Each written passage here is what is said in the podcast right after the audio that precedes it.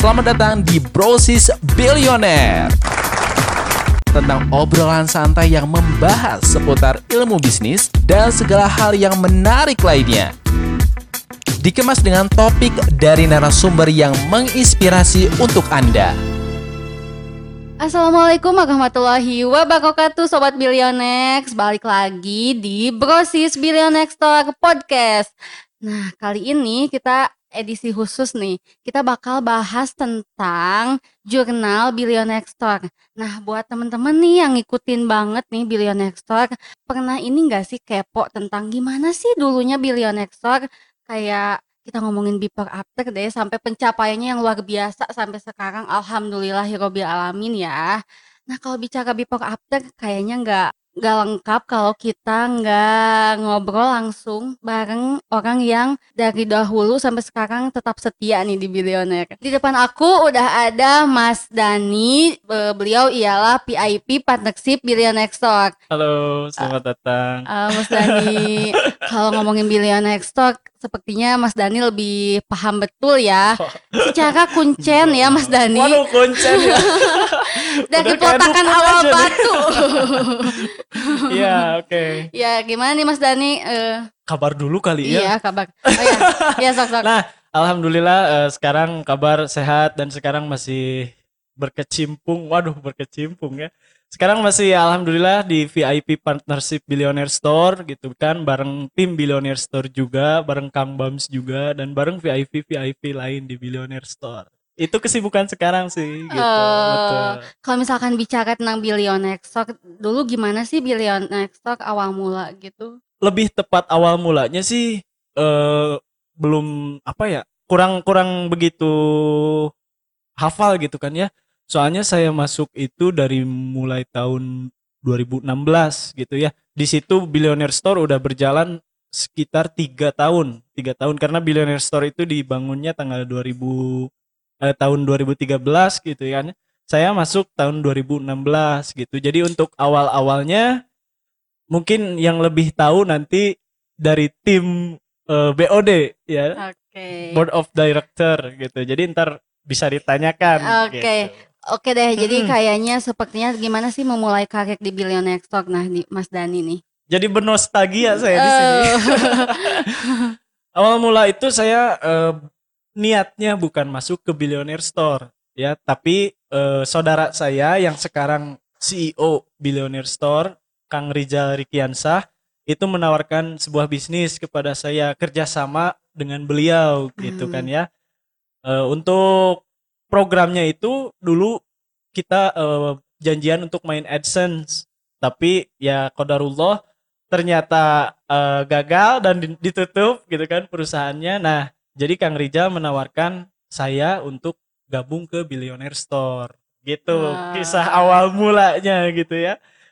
Kisah awal mula saya join di Billionaire Store seperti itu. nah, jadi berangkat dari kegagalan itu sendiri mungkin Betul. ya. Berangkat dari kegagalan dan Billionaire Store pun pada saat itu sedang membutuhkan tim operasional atau Wah. tim pergudangan gitu. Jadi kesempatan yang luar biasa sekali mungkin Betul. ya.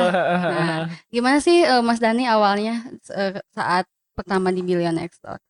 Untuk pertama di Billionaire Store, yang pertama kaget ya Hmm. karena ya saya dulu masih lucu-lucu gitu. Oh, masih lucu-lucu dan masih polos, belum tahu apa itu bisnis, apa itu eh, apa namanya? men- membangun sebuah operasional di sebuah perusahaan gitu kan. Nah, jadi blank banget pokoknya dulu saat masuk. Cuman karena bantuan eh, tim dari Kang Rizal juga, bantuan dari semua tim di Billionaire Store juga, itu mendidik saya untuk menjadi tim eh, operasional yang baik. Jadi awal mula tuh saya disuruh untuk eh, membereskan eh, gudang buku ya. Karena alhamdulillah saya pertama kali eh, di Billionaire Store pertama kali ada tim gudang yang khusus gitu ya. Khusus mendalami tim gudang itu saya sendiri gitu Oh, mantap. dulunya. terus? Begitu. Iya, Jadi iya. tim gudang pertama itu ya alhamdulillah ada di sini. saya gitu. Dulu tempatnya di mana sih tim gudang itu sendiri? Nah, kalau dulu itu kan Billionaire Store itu bertempat di mall ya. Oh. Gaya, uh, di mall. Mall yang sepi. Dulu Mall itu mana di mall. tuh? Eh, nggak apa-apa ini nyebutin brand ya. Nggak apa-apa. Nggak apa-apa. Ah, Nostalgia. Jadi Nostalgia ya. Eh, Nostalgia. Dulu itu ada di Mall Lucky Square. Oh. Ya, yang ada di eh, Jalan Jakarta Mm-mm. di lantai UG. Oh, saya masih apa banget ya. Karena dulu di situ saya berkecimpung. Pada saat itu gitu. Ah, pada saat itu luar biasa banget. Nah, dulu tuh di eh, Lucky Square lantai UG. Jadi di sana tuh ada eh, empat ya, empat kayak booth gitu. Empat booth. Nah, yang satu untuk operasional, yang satu untuk untuk tim marketing dan yang satu lagi untuk tim eh, administrasi. Yang khusus satu lagi itu untuk tim BOD atau Kang Dewa, Mas Mirja, Kang Rijal. Nah mereka berkumpulnya di satu ruangan. Jadi dulu ada empat ruangan awalnya ketika 2016. Dulu Begitu. masih inget gak sih kayak eh, tim gudangnya Mas Dani sendirian atau sama Mm-mm. siapa gitu? Dulu itu sendiri ya, benar-benar iya? sendiri ya dari mulai pengiriman seribu buku, dua ribu buku itu alhamdulillah sendiri gitu ya. Dan wah luar biasa banget pokoknya itu pengalaman yang mungkin tidak bisa dilupakan selama hidup saya gitu ya. Nah, Menghandle buku sebanyak ribuan sendiri, Wow. wah luar biasa banget. wah patut dicontoh banget nih sobat bilioner. Sobat bilioner pasti yang lagi sekarang makin tis bisnis kayak Nah, aduh kok aku sendirian dari pengiriman packaging yang kayak Mm-mm. gitu ya packing dan lain-lain Eh, kayak apa ya kayak ngerasa capek gitu ya Ya. Nah, apa sih pesan Mas Dani pada saat itu Ah, yang pertama sih yang saya tekankan itu yaitu membagi waktu yang pertama gitu ya dari mulai kan setiap orang itu punya waktu yang sama 24 jam gitu kan ya. Nah, di situ pinter-pinternya kita aja buat ngebagi waktu gitu kan. Dari pagi sampai siang ngapain, dari siang sampai sore ngapain, dari sore sampai malam ngapain gitu. Istirahat tuh waktu itu bisa dikatakan 4 sampai 5 jam doang gitu ya.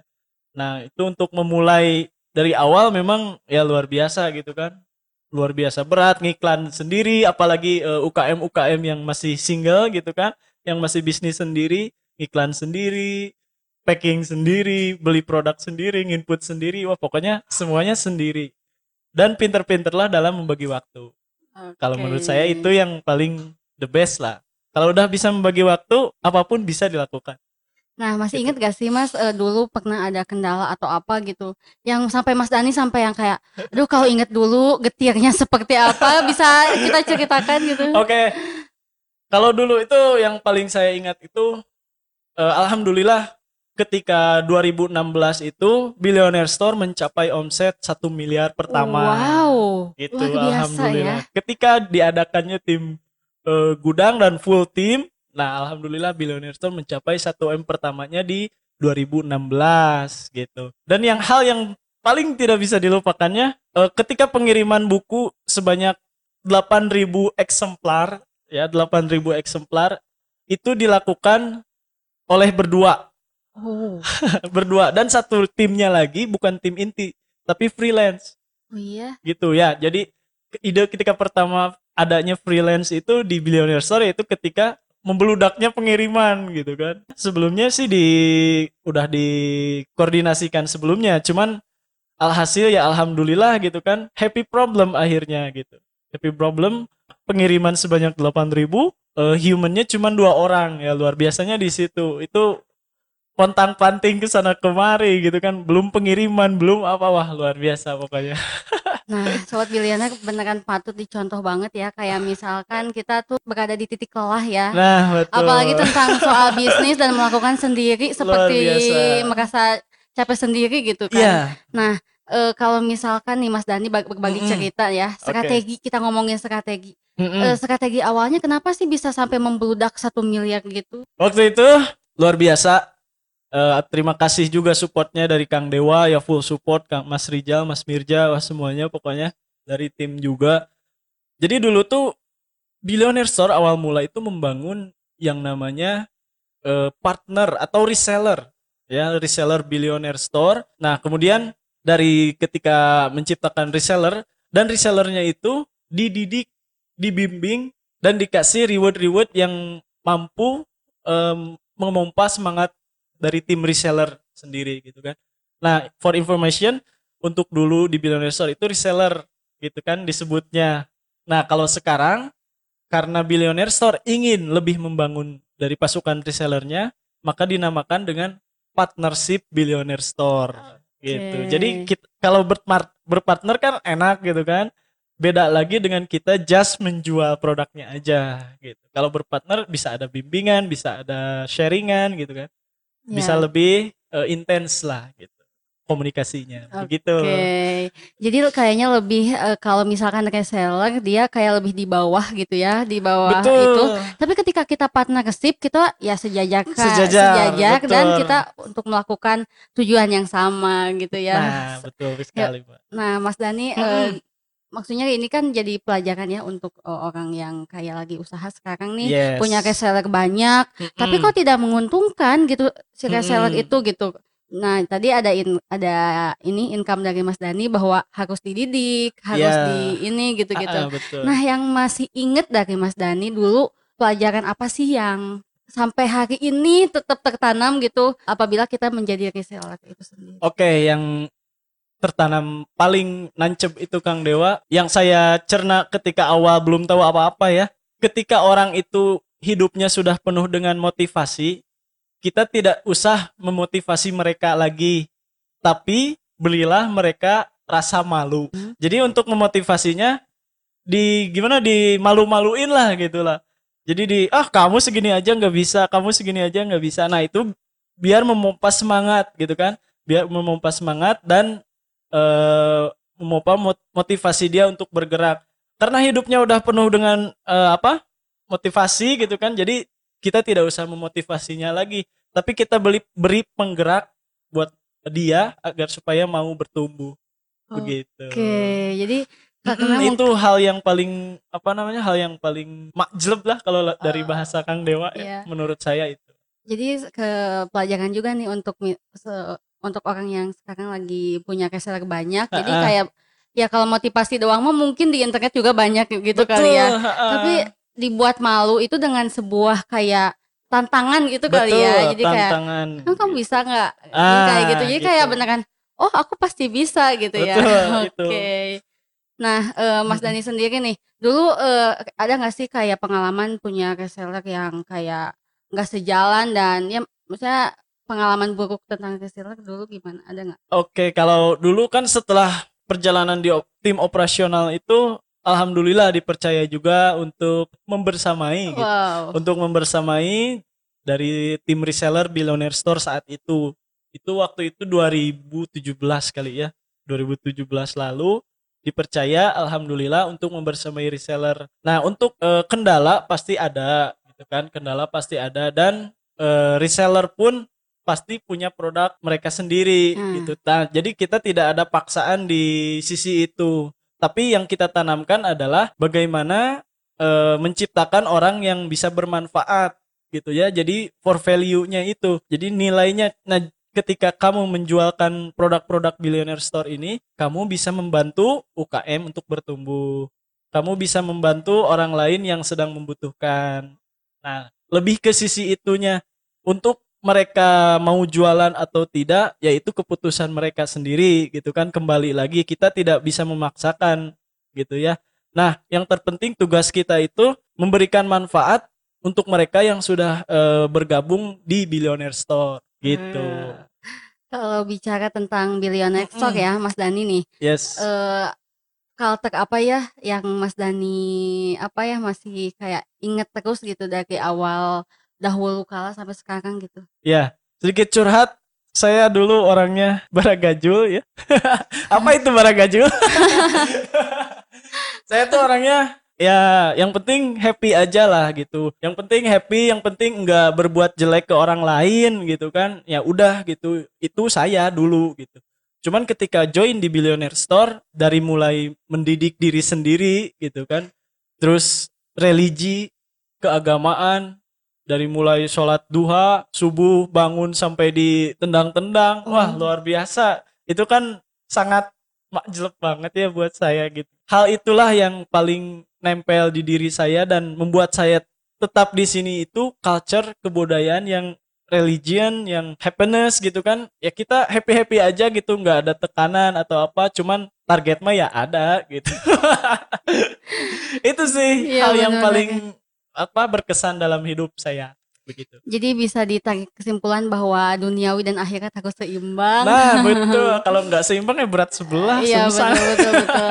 Karena kebetulan eh, sama sih aku sama Mas Dani. Mm. Jadi kayak misalkan dahulu dahulu Ya dahulu. dahulu kalau misalkan kemarin-kemarin sebelum join di BS tuh kayak misalkan sholatnya di ya nanti-nanti Heeh, atau misalkan betul. saumnya jadi kayak ya udahlah semaunya aja Senin Iya. Kamis terus duha. Tapi ketika masuk ke Billion Extra langsung kayak ada habit yang berbeda gitu di kantor Betul, gitu. Iya iya. Maksudnya kan kita eh, profesional juga kan. Nah profesional bekerja, tapi ada juga sisi-sisi rohani yang ditanamkan oleh CEO itu betul sendiri. itu Oke. yang membuat saya tetap betah di sini gitu. Selain orang-orangnya baik ya budaya apa namanya budaya untuk kita bisnisnya ada, untuk kita religinya untuk mengingat Allahnya ada. gitu. Nah jadi balance ketika kita seimbang gitu kan, insya Allah Allah pun bisa ridho kepada kita yang apa yang kita lakukan. Gitu. Oke.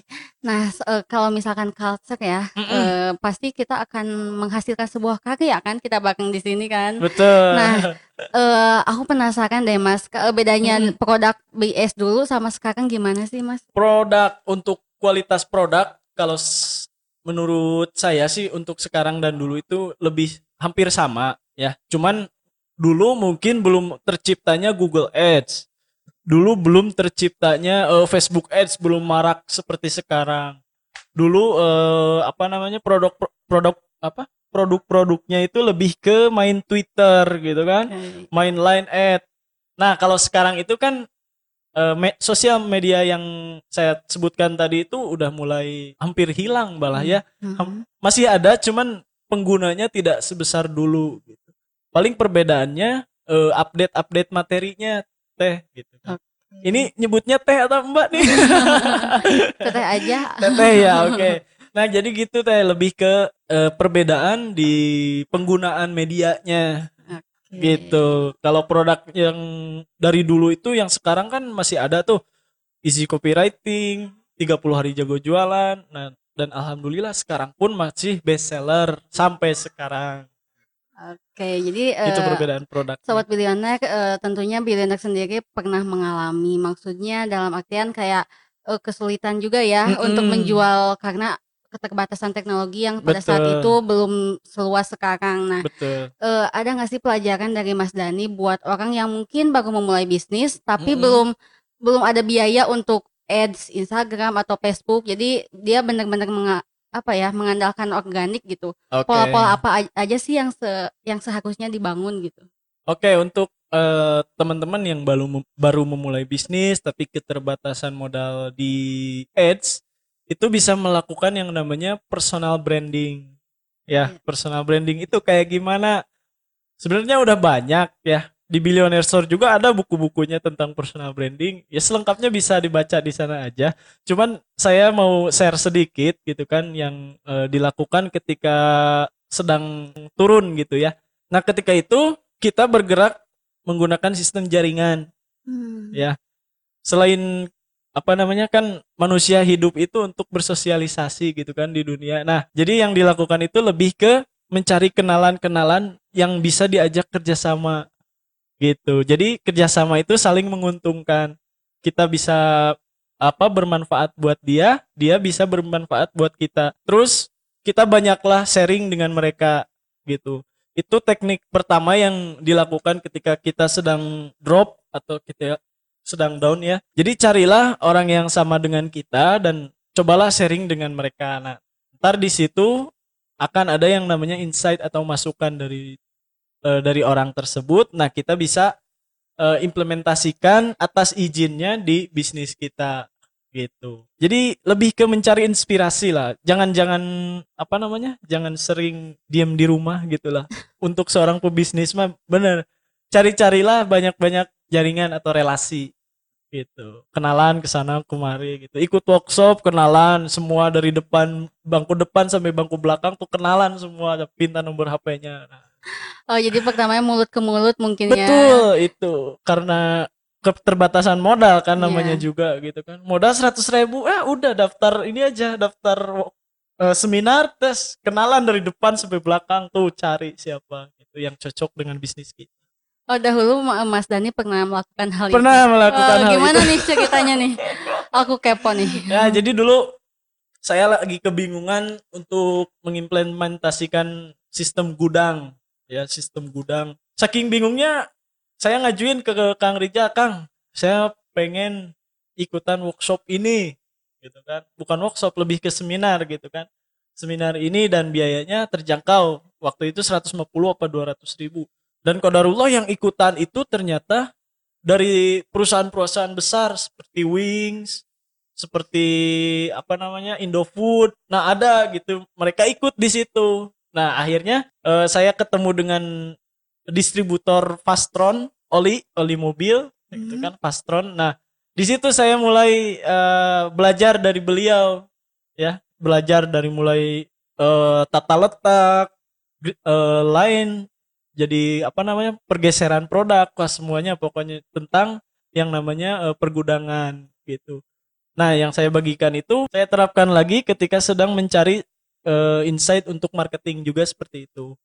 Jadi selain tebak jaringan, tebak jaring gitu kan. Iya, Jadi betul. tebak jaring. Jadi jangan gitu. nunggu bola gitu kan. Kita Iya. diem nunggu yang datang. Emang siapa kita gitu kan? Kita Iya. belum jadi siapa-siapa ya berusahalah untuk menjadi siapa-siapa gitu. Ya, dan tadi aku eh, nge ini nge-highlight yang Mas Dani bilang Oke. bahwa kalau kita tuh harus mencari inspirasi. Dalam artian kita tuh jangan pernah eh, malas untuk belajar gitu ya. Betul. Terus mencari coach yang terbaik Nah, dan tentunya itu. membaca buku Billionaire Store. Oh, penting banget pokoknya.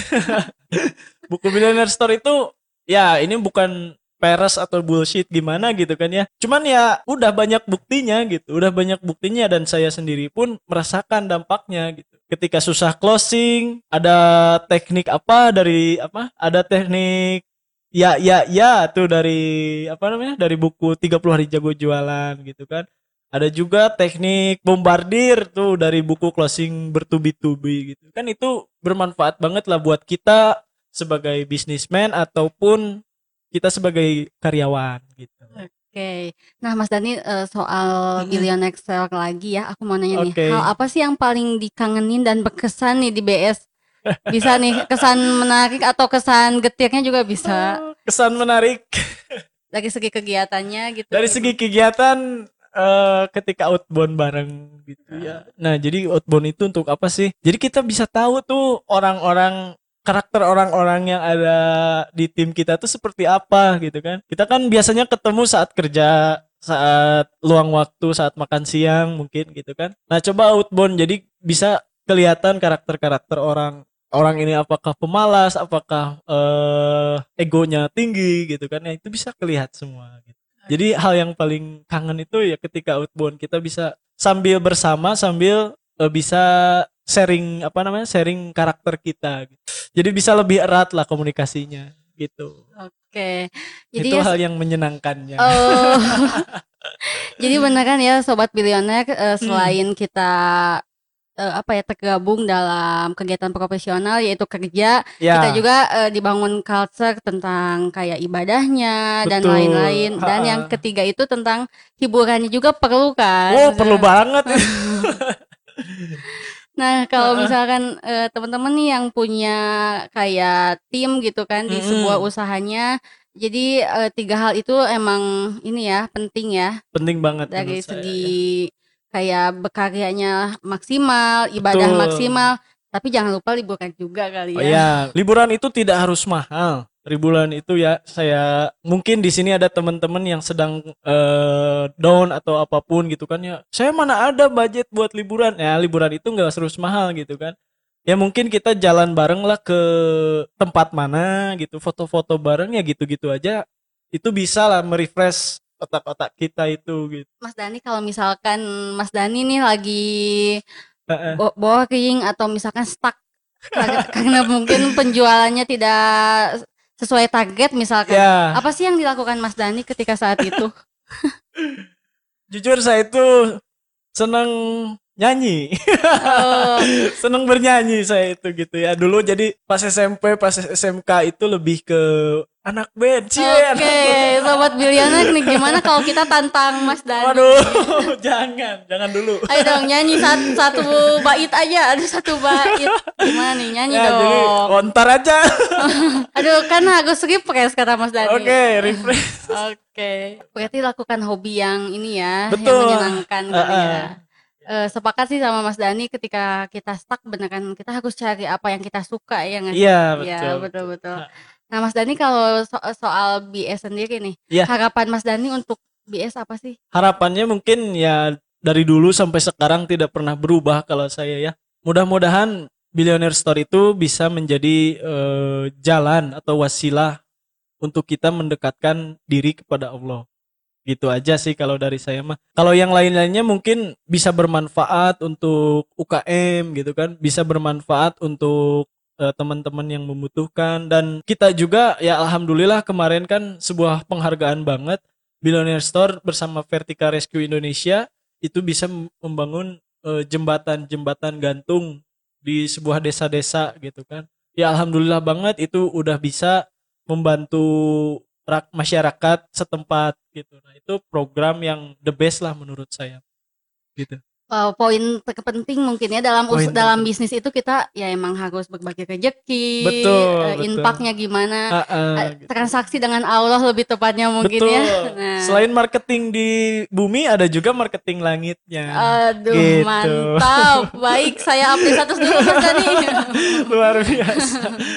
Nah Mas Dani eh, kebetulan nih Iya. kemarin eh, Instagram Billionaire Store tembus ke 100 Ya. ribu Alhamdulillah. followers ya. Tentunya kita kita juga berkembang ya pasti eh, oleh yang lain gitu ya Maksudnya ada ketika kita sukses Ya. pasti didorong oleh hal hal lain Iya betul. dan tentunya follower setia dong yang konsisten kan Iya. Nah, pesan Mas Dani gimana sih eh, untuk followers Billion Stock sendiri gitu, agar tetap konsisten gitu Ya. menjalani bisnisnya mungkin atau pekerjaannya. Gitu. Mm-mm, untuk eh, teman-teman followers Billionaire Store, pertama saya ucapkan terima kasih gitu kan, eh, udah follow kami untuk udah mengikuti apa namanya, udah mengikuti konten-konten yang disediakan tim. Gitu. Mungkin untuk eh, sarannya ya tetap semangat gitu kan, jalani apa yang memang harus dijalankan gitu. Jangan sampai kita mengambil jalan pintas yang belum tentu itu bisa menghasilkan gitu. Hmm. Tetap on the track aja, sabarnya, sholatnya dilaksanakan terus dan insya Allah Allah juga akan memberi jalan gitu. Itu sih. Bener-bener ya. Selain tadi transaksi Allah, marketing langit, Iya, marketing betul. bumi dan eh, Allah pasti akan memberi jalan. Nah, ya. dan juga doa orang tua nih penting nih. Doa Oh, orang doa tua gambar. gitu Iya, kan. betul. Karena apa pun yang kita kerjakan itu sebenarnya cuman 30% gitu kan. Yang kita kerjakan kayak mulai bikin konten, kayak mulai kita beriklan, itu cuman 30% usaha kita gitu kan. 70 persennya itu dikabul karena doa orang tua. Makanya kita harus sayang-sayang lah sama orang tua. Gitu. Oke. Luar biasa sekali ya Sobat Billionex. Nah, aku belum masih tahu kalau misalkan Mas Yes. Dani itu ialah eh, pernah menjadi ya top reseller top reseller di. Billionex. Wah, Iya betul Nah, betul. Gimana kalau kita eh, dengerin nih quotes yang menarik selain yang tadi ya, selain transaksi dengan Mm-mm. Allah, terus apa eh, market, marketing bumi dan langit nih, quotes Iya. yang paling Mas Dani eh, terus dijadikan berpegang teguh apa sih? Quotes. quotes. Apa ya? Saya tuh bukan pembuat quotes sebenarnya sih. ya intinya eh, lakukan yang terbaik aja kalau dari saya gitu kan. Ya ya intinya itu sabar gitu kan. Lakukan apa yang harus dilakukan itu. Jangan sampai kita apa namanya? eh jangan sampai kita tergiur oleh jalan pintas gitu kan. Karena jalan pintas itu belum tentu benar dan menghasilkan.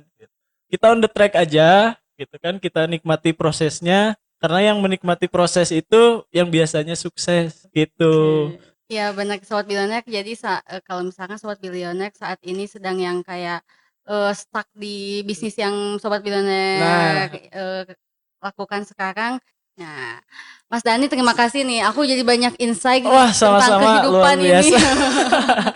ya begitulah sedikit sebenarnya ya. Mas Dani makasih loh udah, udah mau kita undang di Brosis Billion Next Talk Podcast. Ya. Eh, ilmunya beneran sangat luar biasa tentang resellernya, tentang marketingnya. Pokoknya jangan kapok-kapok. Nanti kita bakal undang Mas Dani di sesi selanjutnya, Ya, yang mungkin bakal lebih luas ya, lebih tentang pola dan teknik Mas Dani selama Iya. di Billion Next Talk sendiri.